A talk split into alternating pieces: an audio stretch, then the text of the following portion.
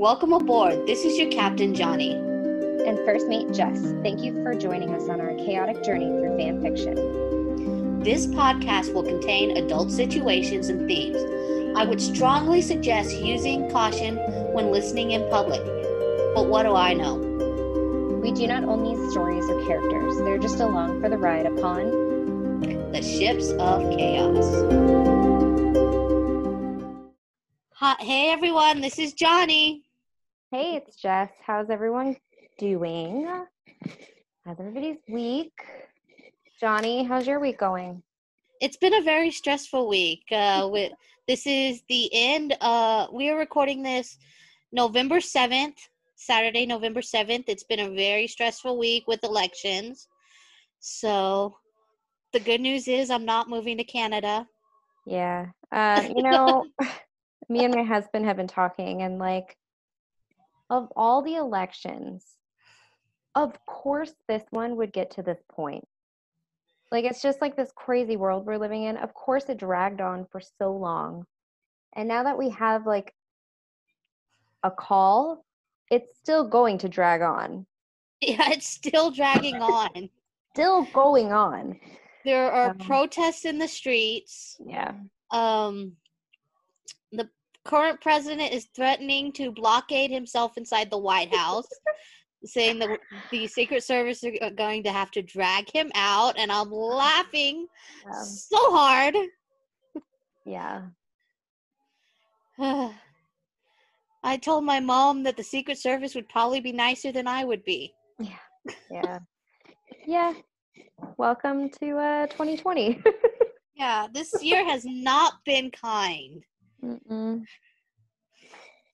So. No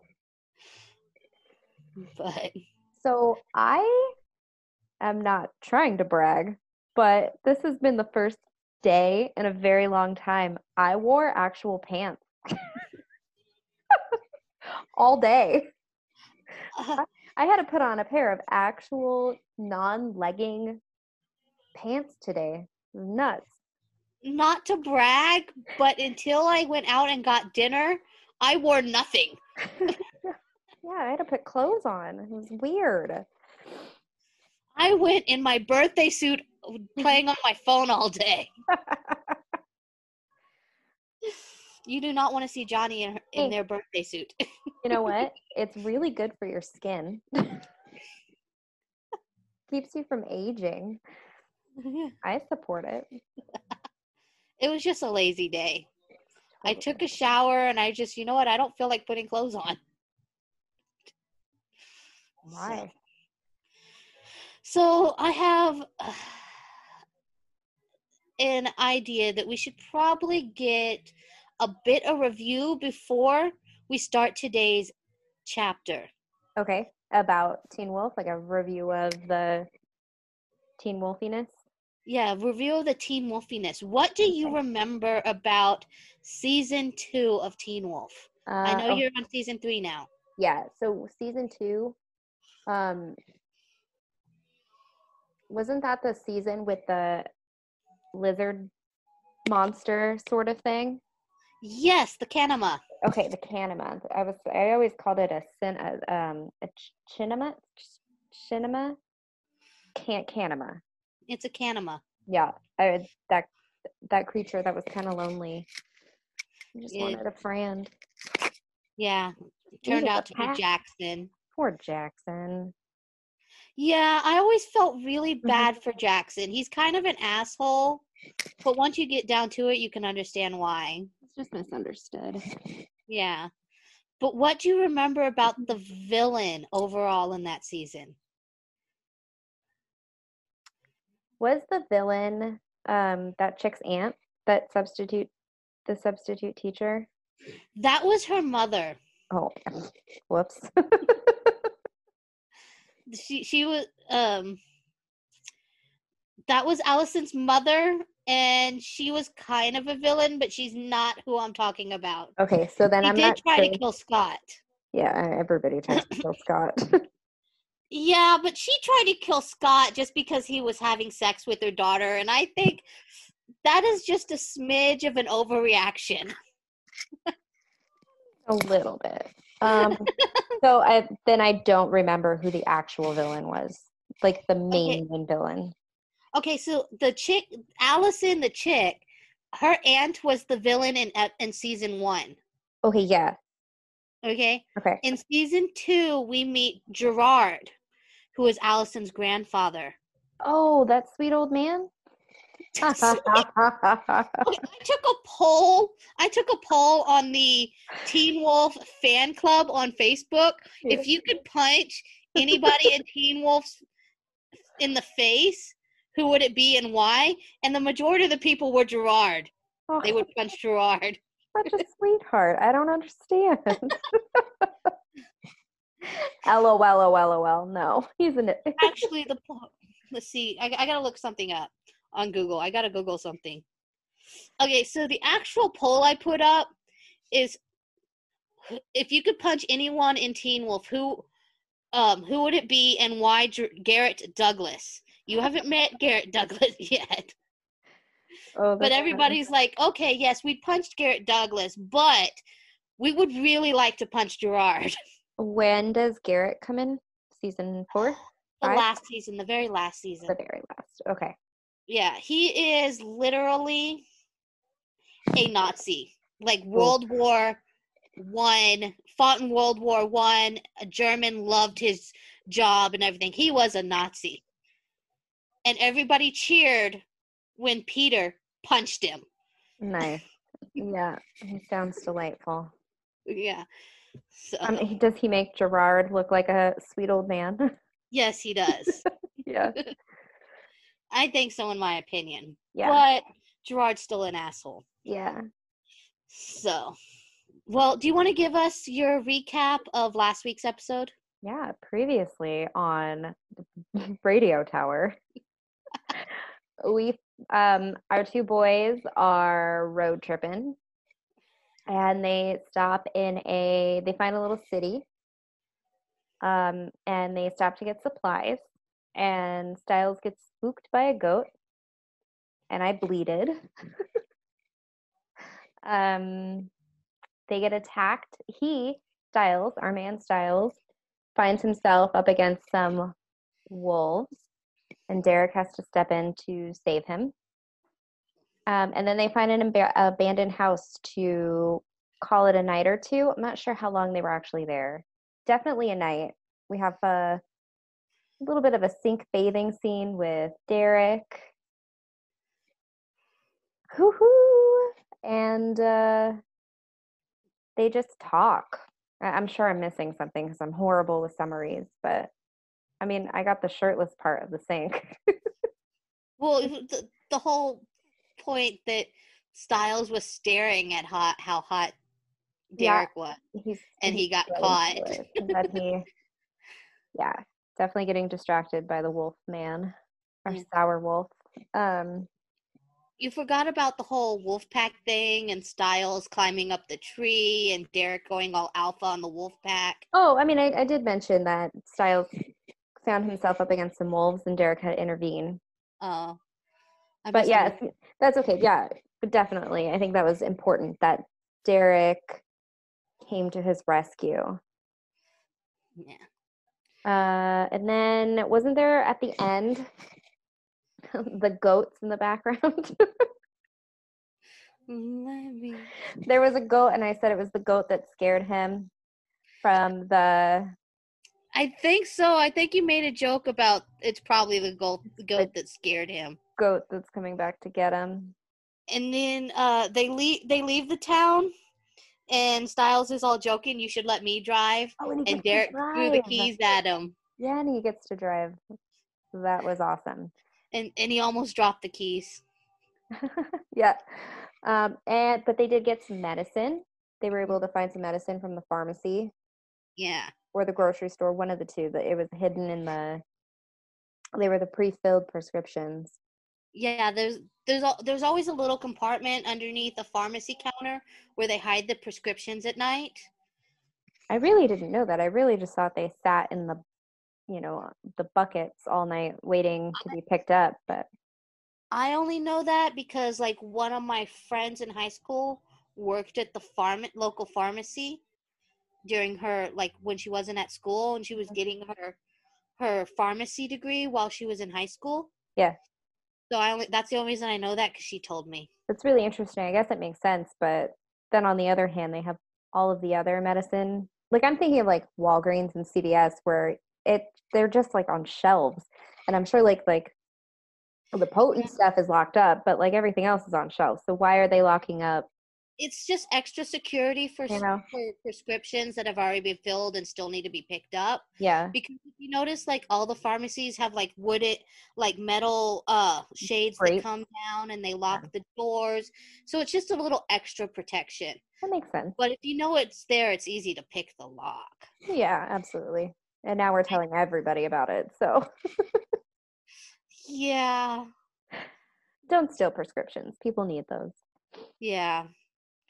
Uh, I remember one of the first like movies I watched when I was like 13 because I was finally allowed to watch PG 13 13 movies was um the third Terminator movie where he broke into the veterinarian's office to steal the prescription. Um, you know, I don't think I've ever seen a Terminator movie. You really should. I should. I need to get Oh, with it. All right. did I miss anything else? I'm sure I did. But was there anything No. else important in chat? So that was chapter four, part one. Yeah, that was more like setting up the setting of they're on the road now. There wasn't really a lot that was important. Yeah. So, Okay. you ready to get started on part two? Yeah, let's do it. Okay. And by the way, Katie said that um, how we pronounce the towns is fine because she made them up. We're not going to offend anybody by mispronouncing their town. Awesome. Okay. Kelmore turned out to be as deserted as everywhere else they'd traveled through. They'd both known Cora and Isaac were unlikely to be there since Derek had already searched there months ago. But some part of Do- Stiles had hoped, had really believed they'd find some clue as to where to go next. There had been a faint scent of presence, but it had been too old to trace the first time. Derek had been there, and it definitely was the second time. They searched the next likely location, a place a few towns over that Stiles had marked on the map. It was a place he knew had a good water supply and enough wildlife for hunting to sustain two capable werewolves. When they still found nothing, Stiles could sense Derek's hope sour. It was pal- palpable a, a bitter edge to his every word, movement, and expression. To get to the next likely place Stiles thought could sustain survivors, they had to cross back through the boundaries of Kalemore, use the roads they'd already traveled. By this time, their way was made even heavier with failure. Stiles could feel Derek sinking into deeper and deeper. We're wasting time, fuel, and food. Derek muttered bitterly from where he sat in the passenger seat, glaring out at the gray la- landscape. If these places were so readily able to sustain life, then why didn't you you stay in any of them? Stiles flinched at the bite in Derek's tone, knuckles tightening over the steering wheel. He set his jaw, but years taking the bullet in school had taught him patience. Besides, he could sense the hurt lurking behind Derek's bark.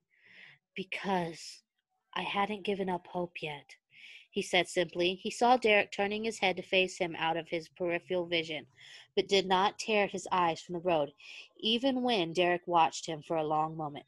Okay, wait. Why? How are they picking the spots to look for Cora and Isaac? Was it just? I know they kind of. Um, Stiles had talked about his roadmap that he had been making before of places that he had stopped. Mhm. Why? Why do they think Cora or Isaac would be there? Just because it was sustainable? Just because it was sustainable and places that Derek, both Stiles and Derek had tra- uh, traveled through separately. Okay. So They- they're like, well, this place has this and this and this. so they they might be They have might stopped be. here, and I think the idea is that if they can catch a scent, Derek can follow it. Okay, so but are all do we know are all of these places on the way back to the safe haven? Or are they truly going like out of the way to make like a loop? They're like literally going out of the way and having to loop back. Okay. Okay. But Derek thinks his sister's dead, so he's just like, okay, yeah, we'll stop here and see what we can find. Yeah, Stiles won't let him give up. Okay, Right. Mhm. continue. Hope for what? That there's still more out there than just surviving by myself, Stiles replied.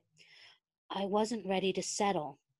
He'd still been hopeful that he'd that he when he'd been through here hadn't been the weary lonely man he'd been when he found the radio tower. But he wasn't chasing his own hope here, he was chasing Derek's. A quick glance at Derek saw those eyes still fixed on him, but it was clear that Derek didn't feel his optimism that they were going to find his sister. What is an emissary? He he asked in a a reach for a change of subject, a distraction. You said our old vet, Alan Deaton, was your mother's, but you've never explained what that means.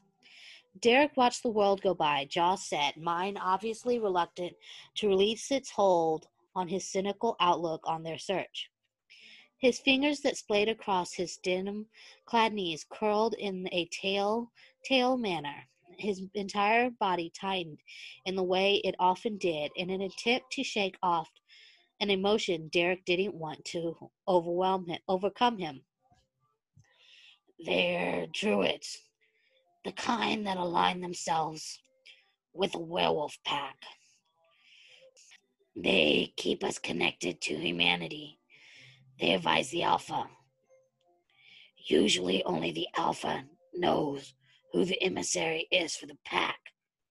But when the world went to hell, there wasn't a place for secrecy anymore. Stiles nodded. So you think he can help us use the flowers to destroy the bone men? He hesitated. But druids, they have power over nature. Don't they? I don't get why any of them didn't just step in and stop this all happening when the Alpha Pack outed the supernatural to everyone. Okay, stop right there. Well, I'm stopping. What's up? Uh, how far are you into season three? Uh, just near the beginning. Okay, okay, never mind. the Alpha Pack killed their emissary, and the pack that supported them followed suit. The rest tried. Tried and failed. Stiles gritted his teeth because it didn't make any sense. Because Derek had alluded to the power of the emissaries on the journeys so far, and if they had so much power, why didn't they use it? So why doesn't he fix it now? Derek looked wistful suddenly. My mother always told us that the emissaries were the an- they're to us, to our humanity, to invi- advise us, but also to maintain the balance, to never use, to never let the scales tip too far one way or the other. So basically, like an emissary is like a therapist for the supernatural, Yeah, a magical therapist. a magical therapist. Okay. Like a, ma- I'd say like a magical mediator. Okay. Re- regression to the mean, Stiles muttered, eyes on the road. On the road. Do you know what regression to the mean means? No. Okay, so regression to the mean. I actually learned this from Teen Wolf. You'll learn this at the end of season three. That's why I asked you how far you're ahead you are. Okay. Regression to the mean says if things are getting too good, something bad will happen to bring it back to the middle. If things are going too bad, something good will happen to bring it back to the middle. Hmm. Okay. So it's like everything remains balanced. Not everything is ever going to always going to be good, not everything's always going to be bad. there will always be something to offset it back to like a neutral standing. Yeah, it's regression to the mean, to the average. Really interesting. So I just wanted to. No, I, was going to ask what that meant because it means nothing to me, but it's really interesting to think about. Yeah. I mean, that happens in normal life too. Yeah, that's a basic uh, philosophy. Yeah. Regression to the mean. Not everything is always bad. Everything is balanced. Makes sense. So, the initial answer was non-committal. Was the Well, that's a non-committal sound. The initial answer was a non-committal sound before Derek com- continued. the scales have ti- tipped too far. The world is unnaturally changed. I believe Deaton will do what's necessary to restore the balance of power. I think he might know a way to weaponize the Wolf's Bane, but we will have to be the one to use it. Stiles glanced at him at the use of the word we and chewed the inside of his lip. The we shouldn't have sounded so thrilling and terrifying all at once. okay, sorry to interrupt, but the we is Derek and Stiles, or we being werewolves. I'm not sure. I think the, that's the way that Stiles is Stiles taking is it. taking Stiles it, and, yeah. Stiles and uh, Derek. Stiles and Derek, uh, but Derek could mean like we as a people. Oh, okay. So it, I think it means something Okay. different to the both of them. For sure. Okay. Ah. You ready? Yeah. Oh, yeah. I'm ready. Sorry. No, the, the- things are about to change. Uh oh. They rounded the gradual sweeping curve of the road, but as they came around the apex apex of the turn in the dis- distance down the straight, they saw headlights in the gray oncoming evening. Soft curls of smoke rose from what could only be a campfire. The signs of intelligent life made his stomach jolt as if he missed a step, made his mind reel, unable to process. People. There were people up there. His lips moved soundlessly with a mixture of awe and anticipation, but then he felt how still Derek had fallen beside him. Just how a quick look at Derek's tense ex- expression, he didn't think what lay ahead could be good. Just like that, a frisson of dead rippled. Ah, nope.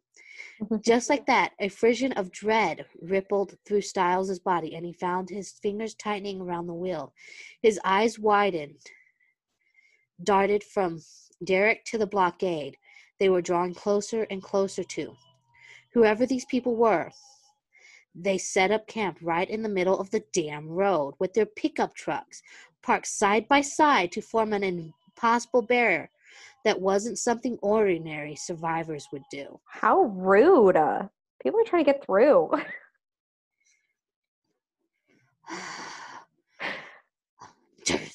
Derek breathed. Stiles slowed the Camaro down, giving them thinking room, even though it felt like the world was racing by at a mile a minute. Should I drive around it? You won't be able to, Derek replied, whole body tense and hard gaze focusing on the blockade ahead. There are there are spikes. Stri- stri- You know, I I listened to uh Fire Whiskey and Honey this yesterday, and Claire makes noises too. oh, I love your noises. I love them so much. They okay. There are spike strips either side. He winced when he then reached for his belt. Whoa! Hey, hey! What the fuck, Derek? How is th- that going to help? Derek tugged the belt out of the loops hastily, looking at the coil of soft, warm leather in his hands just for a moment. Don't do anything stupid, all right? With no further explanation than that, he tied the belt around his neck.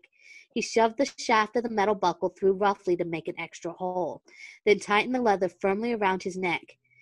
It left the rest hanging limply just as Stiles drew up to a stop a few yards in front of the line of the robot of the roadblock.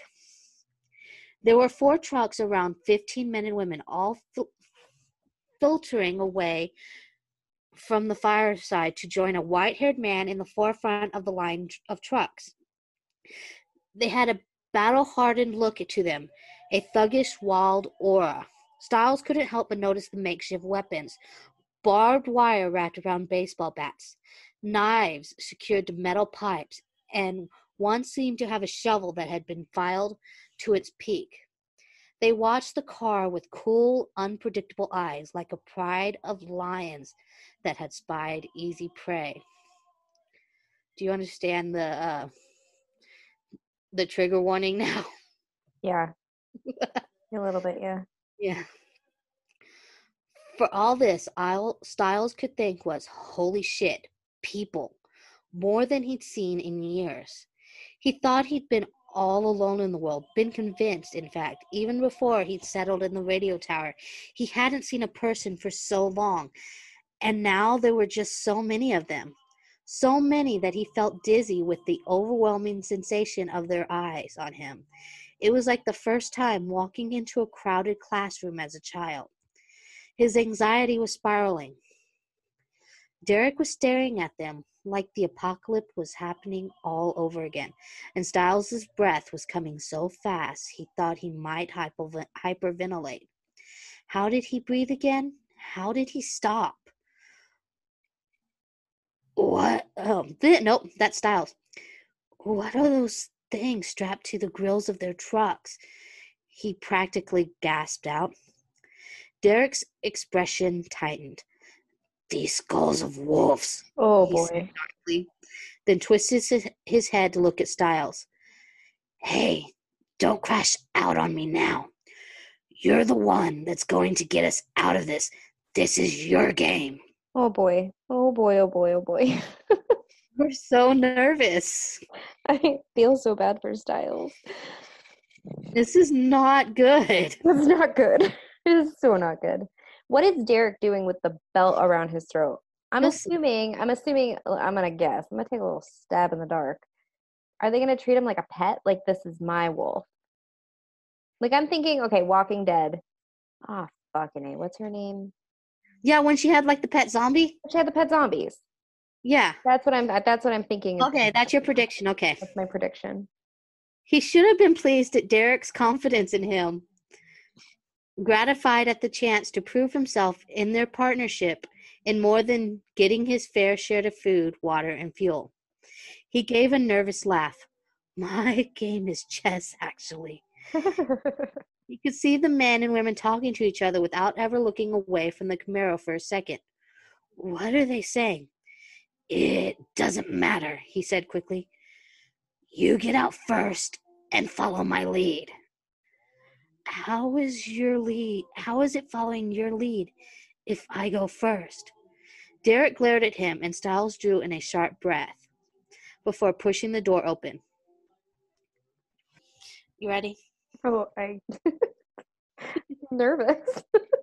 Thankfully, Derek doesn't talk much after this. oh boy. Okay. Okay. Okay. Well, I'm Huh. ready for your voice. This is a new voice. yes, this is a new voice. Put your hand. Nope. that wasn't the voice. That wasn't the voice. I had a voice in mind. Put your hands where I can see them. The old man in the center of the group called out in a gravely sounding voice. He struck Styles with all the force of the hurricane after so long of hearing only one voice and before then nothing but his own. He'd forgotten how emotions bled into other voices, how different accents and tones changed words. Oh God, for just that moment he forgot how to speak and could only comply. He raised his hands above his head on autopilot, staring like a deer caught in headlights. He couldn't remember how to function in front of the others. He couldn't remember how to cope with it. oh, stay strong, Stiles. It was then that he realized instead of getting out his own door, Derek had slid over the console and out the driver's door after him. He frowned. The hunters approached, one of them carrying a crossbow, not like un- not unlike his. Yet the uh, man in the center looked unarmed. Such was his power over every other man and woman carrying a weapon either side of him, Stiles supposed. The man's self-assurance, uh, self-assurance did not fill him with confidence. His skin prickled all over at the approach of the other humans for the first time in years. Years of loneliness came back to him all at once, and he swore that every bodily bodily process screeched to a halt for just a moment at the impact of it. He'd forgotten how to cope with so many people, and he wondered if he would have felt so overwhelmed if they had been a more appealing kind of people. He supposed if they ever got to the settlement, he'd find out. Stiles felt himself moments from floundering, from losing it, but then he caught Derek lowering himself on his haunches behind him, like some loyal dog, and everything in him just stopped. His stomach jerked at the startling idea. It all snapped into place just as the old man and his followers came to a stop before him. You you've got yourself a dangerous pet there, boy. That did not sound right. I was try I, I I had like a southern thing going. You've got a southern thing going. The old man said with a smile that didn't reach his cruel eyes, eyes that lingered on Derek before rising to meet Stiles's. Stiles lifted his chin in defiance to the fear rolling in his belly, to the revulsion of the words on the tip of his own tongue. Derek was putting his faith in him to get them out of here, to talk the way out of this, play the game. Somehow he managed to grasp his words, even as sweat trickling down the back of his neck. The dangerous ones are the best kind of guard dog, if you train them right at least. Ooh, uh, okay. The old man inclined his head slightly, as if accessing Stiles in a new light, before letting his eyes fall to Derek again. And you sure it's trained? He's like a Louisianian. a Louisian. Yeah, that's what I thought because he's a, he's French. Mm-hmm. Gerard is French, so I was like, I let's do you. Southern you, thing. You got it. I'm I'm with you. So Derek, to his credit, didn't even so much as twitch at being objectified. Stiles bit the inside of his cheek and only hoped his ability to plow through this discomfort, let his mouth carry him off on a tangent hadn't diminished with disuse. He felt rage in his throat like a knot, hard and unyielding, swelling to make his voice rough as he gave a little laugh with no real humor. Do you think 147 pounds of pale skin and fragile bones could have made it this far if it wasn't? He's been living off of that sarcasm. that is my favorite. That's one of my favorite lines of his. Since you brought it up, I think it's my favorite of his as well. Hmm, also, one of my favorite lines is when he's talking to Danny in season three, and he's like, "I need sex right now." Yeah. Okay. So I did see this one. Okay, come and, over later. And Danny's like, "Yeah, come by my house at nine o'clock." And he's like, "What? Are you?"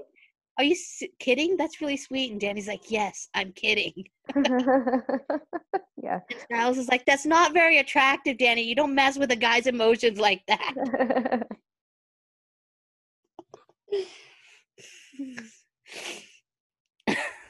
I made a I made like a caption of that on and put it up on my my Sterek Instagram. That's awesome. Loathing himself every moment, he clicked his fingers right in front of Derek's face without looking away from the old man. Derek shifted forward, bowing his head slightly until the nape of his neck and the leather was just under Stiles's finger. Stiles took the loose end of the belt in hand and pulled just enough that he could feel the pressure against Derek's neck. Derek didn't so much as twitch. The old man, however, grinned broadly. I'd love to hear how you managed to tame the beast. He held out his hand for Stiles to shake. Gerard Argent, we weren't expecting company, but coming across survivors is always welcome surprise. Rare, but welcome. Hmm. I feel so goofy. I'm always trying to hide my southern accent. Now I'm emphasizing it. I love it.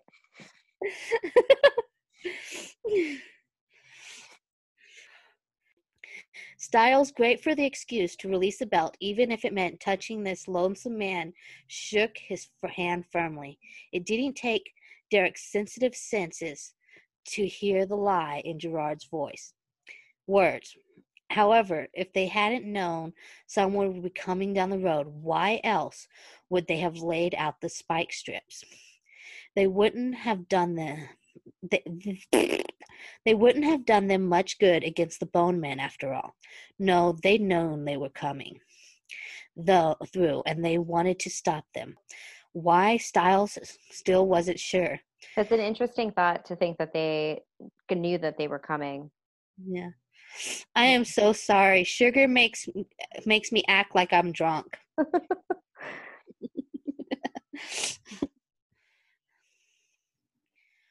I'd I'd be glad for some intelligent company, Stiles agreed, hoping he was more convincing liar than Gerard. The man escorted them to the large campfire campfire campfire campfire they built. It's a campsite that feeds off your blood. the man escorted them to the large campfire they'd built, apparently confident enough to not have to worry about what might see the smoke rising into the air. He and Derek, wherever they built a fire, had always been so careful to keep them small. He wondered if these hunters knew the bone men were still out there, or if this were perhaps all a power show, a display to dictate that it didn't matter what was drawn in by the fire. Stiles sat on the rickety deck chair Gerard gestured toward him toward, watching as the old man turned to grab another out of one of the trucks. He kept his eyes on the others as they retrieved supplies to apparently make a meal, attention focused on every sharp object or potential weapon. He noticed that there was never a weapon completely out of reach and thought of his crossbow back in the Camaro. He supposed these men and women considered Derek a more deadly weapon than any crossbow, though. To them, he was a thing, a blunt object to mold to their will and snuff or snuff out entirely. He scrubbed a hand over his face in a moment of weakness, his forehead a little damp with sweat that had nothing to do with the fire. When he blinked his eyes open again, he saw Derek kneeling at his side with the posture and focus of an obedient dog. I'm so sorry, he breathed, nauseous. Derek's eyes cut to him from where he, they'd been watching the activity of the campsite, and Stiles only wished he could know for sure what was rushing through his mind. He couldn't help but notice, however, that Derek had put himself just slightly between Stiles and the chair Gerard had drawn out for himself. How did you come across your little pet exactly? Gerard, Gerard asked as he lowered himself into a rickety old chair beside Stiles. He spoke with a voice full of casual confidence concerning interest. interest. I accounted him I accounted him back in the ass end of nowhere a few years ago. Stiles lied easily, aiming for nonchalance. He was practically feral when I met him. He'd been alone for so long it wasn't hard to win him over. Carrot and stick, or whatever. Gerard's eyes glim- glimmered in a way that made Stiles' stomach coil tight and shake. It had nothing nothing to do with the sickness at all the lies coming out of his own mouth, or the entire derogatory situation and the way Derek just looked just took it like he was practiced in it. He swallowed down bile because this man was dangerous, and Stiles didn't think for one minute he was willing to do the things it would take to convince him they needed to get out. An Omega doesn't last long without a pack, Gerard noted. Stiles shrugged. Maybe he feels I'm his pack, he said. But as he spoke, he saw Derek shift slightly where he knelt at his feet and had to wonder. Werewolves don't make good pets, my boy. Stiles. Uh, no. Giles. Giles. We're having a crossover. I'm Joe, the vampire slayer. the camp, the campfire slayer. beer bad. No, fire bad, beer good. okay. okay, let's try this again. Werewolves don't make good pets, my boy, Gerard said with the sol- sol- solemnity of an old man speaking to his naive grandchild. I'm sure he is a good deterrent to all the wild beasts you've encountered so far. Probably makes you feel safe, but he can't be trusted. Stiles stared straight into the man's eyes and thought that he hadn't hated something so much in a long time. It was startling how quickly the feeling had developed in just a few clipped sentences. It had risen up in him with such force that he couldn't help but think it was probably a side effect of elongated solitude, but he hated him nonetheless. In that moment, he hated more, him more than the Alpha Pack, dead and gone, more than the human drifters who roughed him up when he tried been trying to find a place to stay safe for a few years ago after he first lost his dad. He hated himself almost as much, though, as he said, I trust it about the same as I trusted a loaded gun, but I know how to use it as well as I use a gun, too. And you wouldn't believe how useful it can be if prof- properly motivated. It took him it took everything in him not to look at Derek, not to register the words coming out of his mouth. He folded his fingers together in his lap and leaned forward slightly to cover up the fact that his hands were shaking. Um, okay, I do have a question. Yeah. Is Derek in a beta form, or is he walking along on his haunches like a hum- as a human? I think he's walking around like on his In haunches. human form. human. Okay. Yeah, eh, I wasn't sure if I missed something, but Reminds me of the story of O. This is non-sexual. Have you ever read the sto- story of O? or oh, I can't say I have.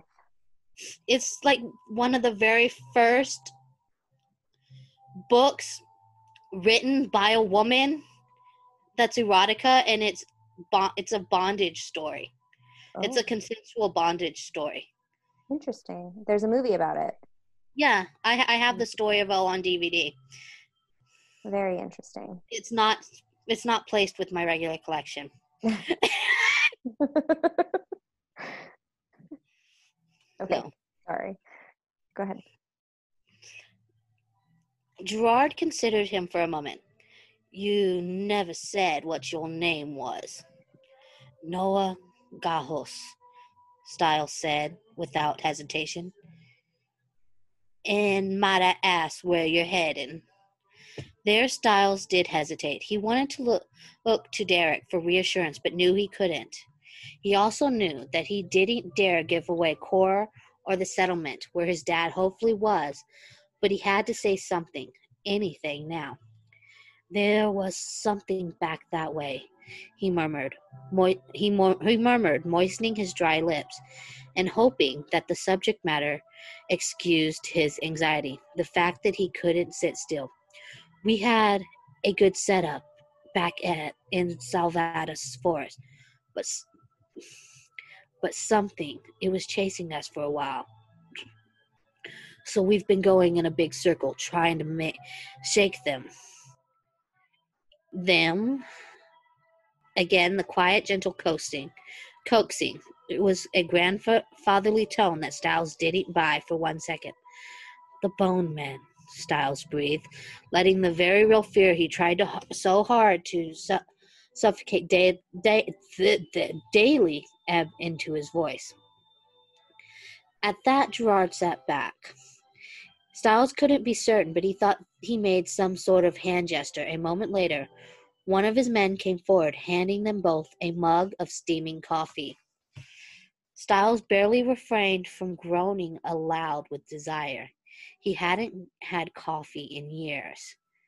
He took the stainless steel camping mug instinctively. I don't want to impose, he began wearily. Nonsense, Gerard said, as the rest of the party took their seats around the fire. You you've been through a lot. Join us. Rest for a while. Stiles exhaled uneasily. I must admit, I was beginning to think I was the only human left alive. He said, not entirely a lie there. He hadn't expected to see anyone, not human, not werewolf.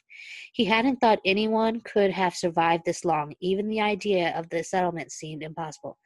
I thought I was alone. Gerard reached out and squeezed his shoulder before t- taking a sip of his own mug. You're not alone, my boy. We have somewhat of an encampment of our own south of here. It's a bit rustic. We're kept busy with hauling water and working the land, but we're not doing too badly. Kind of sound like Forrest Gump. Oh my God.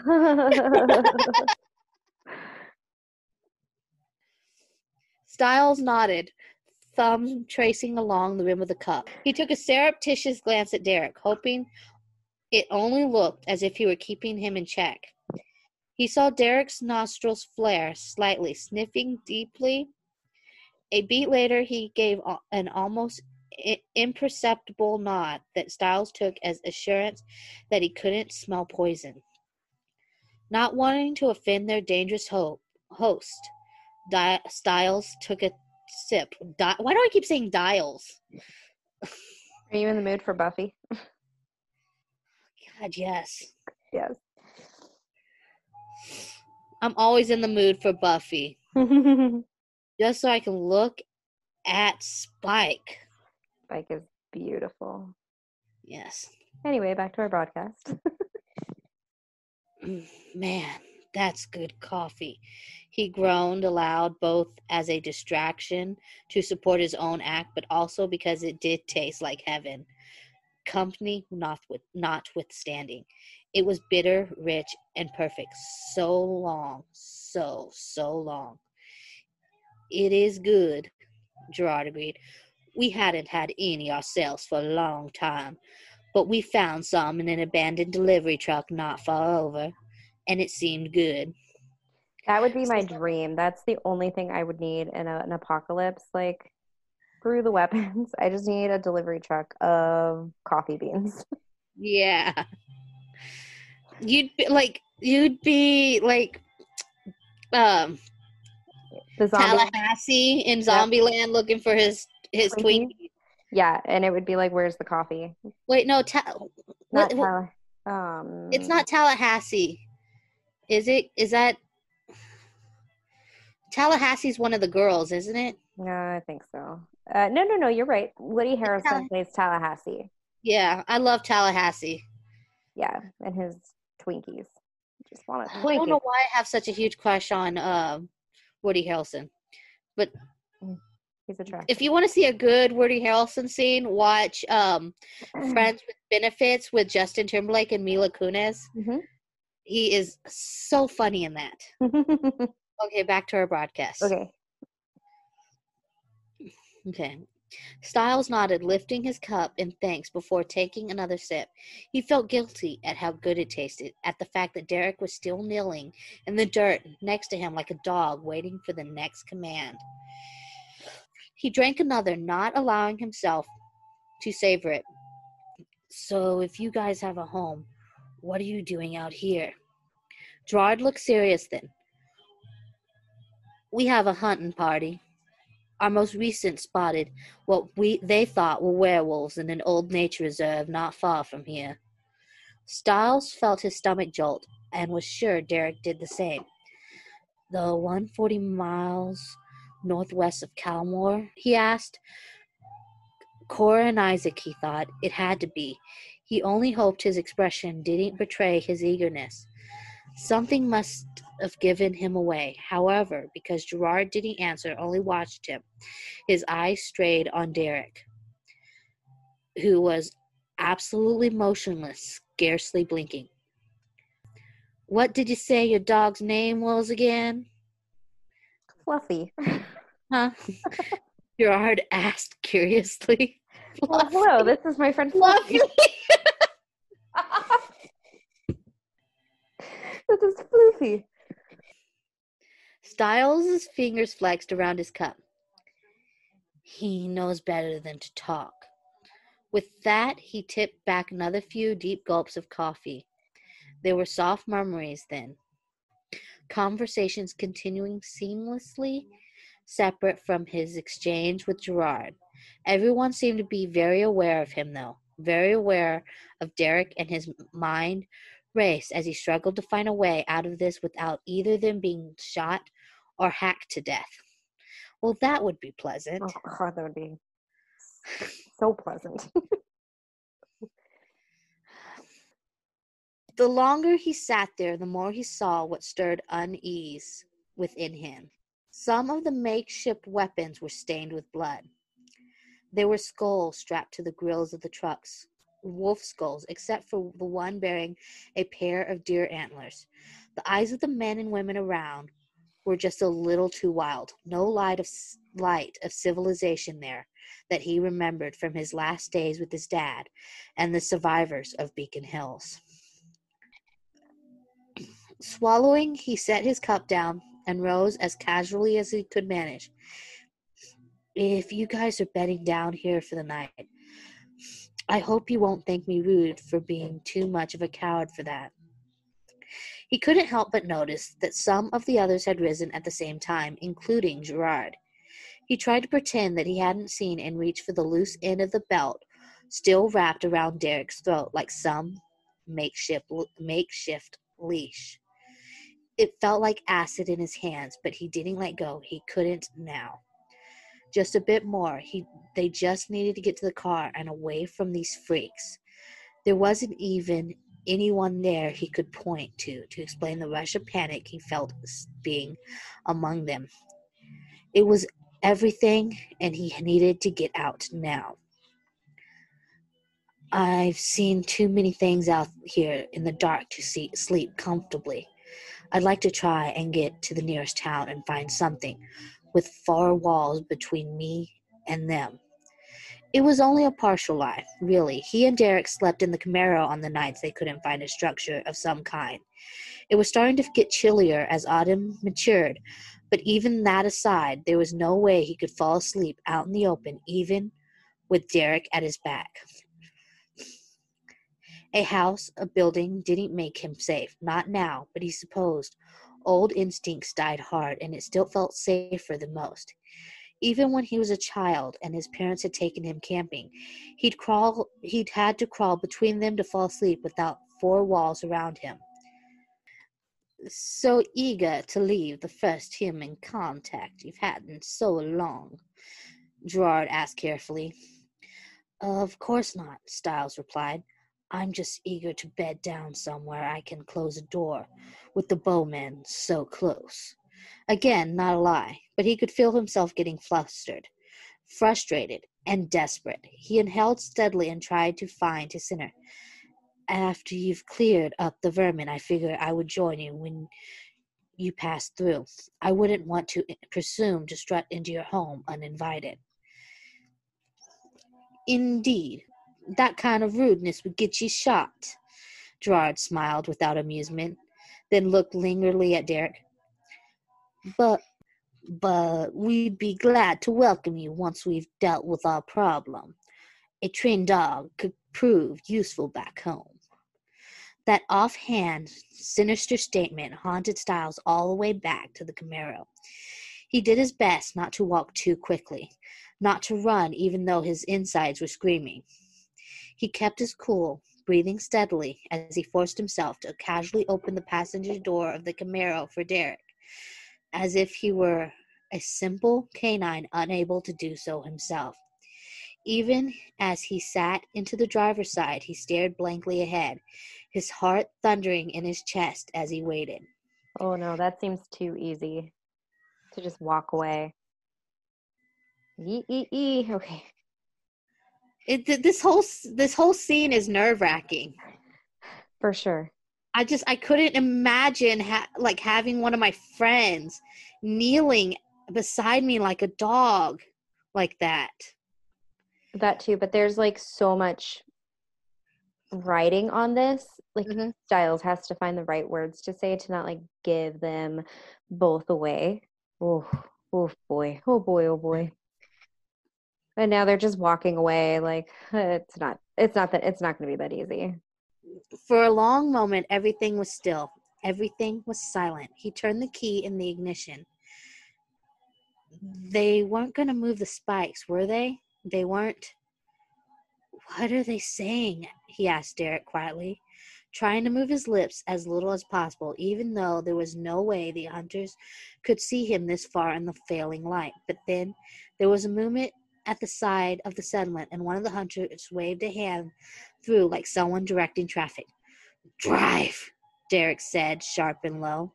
Stiles wanted to slam his foot on the accelerator, wanted to speed away from this wretched place, but he felt Derek next to him, warm compared to the cool night they'd left inside the outside the car. He breathed and slowly drove through. It wasn't until they were a respectable respectable distance away from the camp that he sped up. Gradually, he could see them all gathered, watching their departure when he glanced in the rearview mirror. He kept waiting for some sort of explosive, some sort of projectile weapon to send them careening off the road like in the movies. But as they rounded the corner out of sight, he pulled on the handbrake. What are you? Derek's words cut short as Stiles pushed out of the car. He braced his hand on the roof of the Camaro to save himself from stumbling as he staggered onto the tarmac. He swallowed, trying to round the other side of the car. He felt Derek rather than saw him. His heart still thudding as if he wasn't wearing uh, as if he'd run a marathon. And when Derek tried to steady him, he recoiled back from his touch. Don't, he gasped. Don't just Oh my god. How can you even stand to? He swallowed again because there was just so much saliva in his mouth at that moment. Raising his gaze, the first thing he saw was the leather still wrapped around Derek's throat, and he couldn't stand it. He reached forward without without thinking. It was the lack of reaction that struck him. Derek didn't flinch, even twitch as Stiles touched the leather at his throat. The, the tamed guard dog's disguise, that trust, the way Derek's eyes watched his face gave Stiles pause, hoping his expression told Derek he was worthy of that trust. He curled his fingers around the buckle and carefully tugged it free with unsteady hands. His fingers brushed to the hollow of Derek's throat, and Derek did shudder then, shifting slightly, but Stiles was sure it wasn't from fear or shock. Derek's eyes were intense as the growing darkness. It was so close, and Stiles' hands were still shaking as they lowered, belt coiled loosely within them until Derek caught his wrist. A long moment stretched out between them. The echoes of the hunter's presence was still thick in the air around them.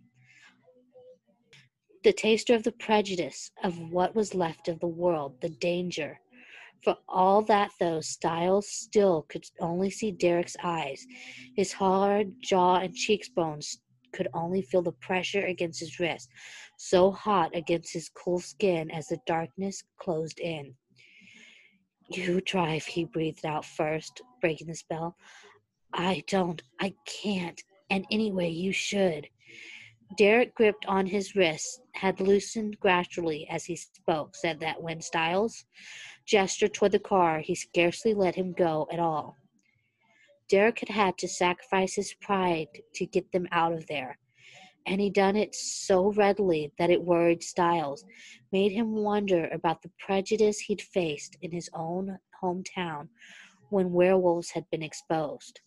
But that also told him Derek needed to have some control back. Regardless, Stiles could scarcely move. He was shaking still. When they climbed back in the car, Stiles tossed the belt in his hand into the footwell in disgust, and they didn't speak again. They didn't stop either until well into complete darkness, long after Stiles's rush of adrenaline had subsided. He'd wound the red string that had once illustrated his past across the country find a home around and around his fingers.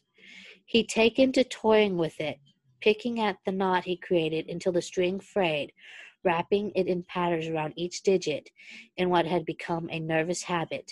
Every now and then he thought De- Eric glanced over at the nervous movement of his fingers, but he said nothing, not until the car started to slow in the middle of nowhere and Derek quietly confirmed that no one had followed them. The car drew to a stop at last, tucked into a small cope of trees off to the side, just out of sight of the road, yet easy to access if they needed to get away quick, quickly.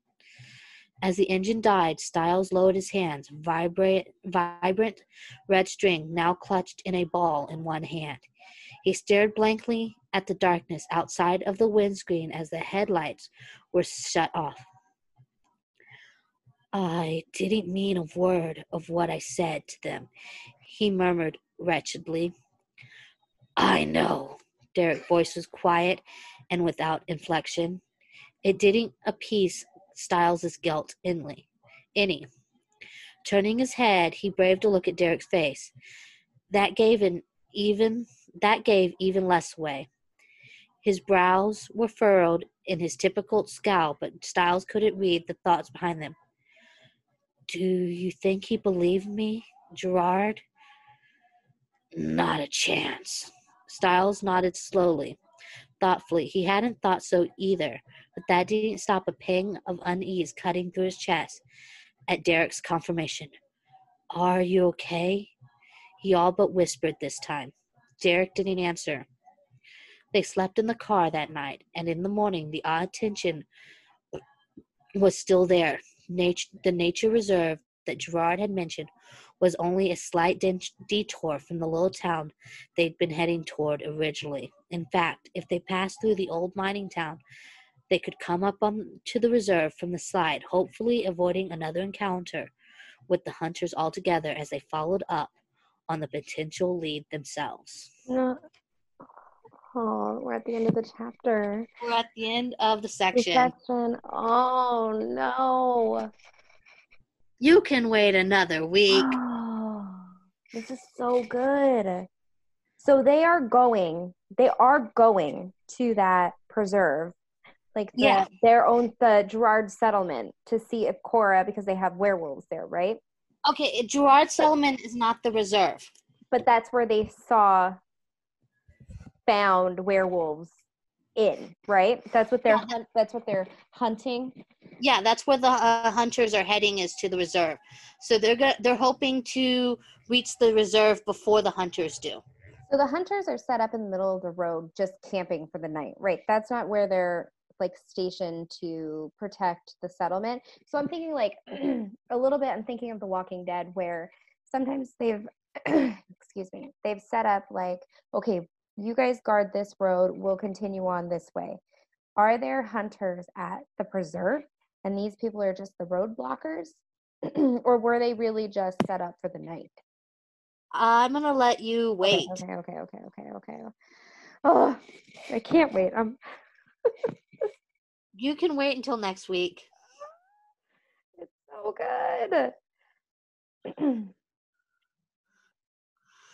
Gerard's a creeper. I don't know if creeper is the term to use, but Uh, Gerard. I Oh, tried- Gerard. I know. I knew Gerard was coming this week, and I tried several voices. Yeah. You know, I think you nailed him. That's I think that's a good voice for him. He uh not a good guy. Nope. Not the sweetheart you were saying at the beginning. No. Are you sure? I think he's going to be the best, grandpa at the end of the fic. you know they had to kill him at the end of season two, right? yeah. In order Deserved. Deserved. Jackson. Yeah, well deserved, but no, he's not a sweet grandpa. He's a he's a fucking Psycho. he's a piece of work. So He's a sociopath. absolutely, absolutely. So So, but oh, so good. I don't even know what to predict for next time. what what did you think about uh Derek's plan? I you know, I think it was smart, but I feel bad for Stiles to be kind of shoved into that situation.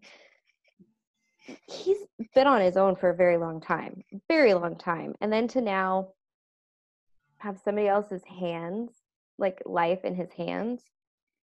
Like one wrong turn could have been deadly for both of them. Yeah. And that's there's a I have anxiety I had a lot of anxiety through that whole piece. Like oh just trying to figure out like what you could say to the Yeah. psychopath that's talking to you. I mean, this is the first humans he's come across hmm Outside of Derek. years. Well, I guess Derek's not human. Well, werewolves are human.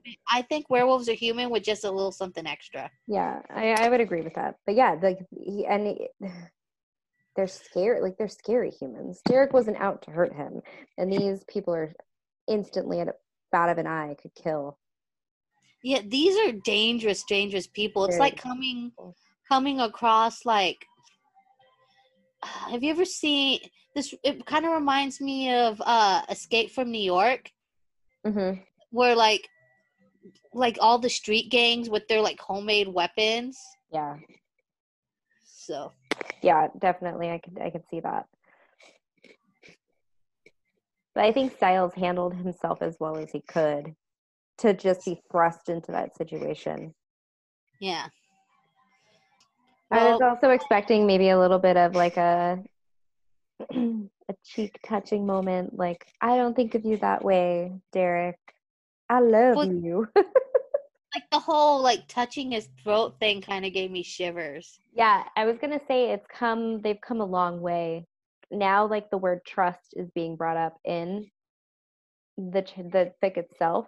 We talked so so much about the trust between them developing. So you know they've come a long way from where they started to where they are now. So, Very long way. thanks for tuning in tonight. This is Johnny. and I'm Jess. And uh, let us know how you're digging the fic. You can find us on Facebook at the Ships of Chaos, on Instagram at the Ships of Chaos, and uh, we'll see you next Chaotic Thursday. Yeah. Leave a review if you can. Thank you very much. Thank you. And out. Goodbye. Thank you for joining us on our journey today. We love any reviews, stars, downloads, and subscriptions. Thank you for listening to the Ships of Chaos. We will see you next Chaotic Thursday.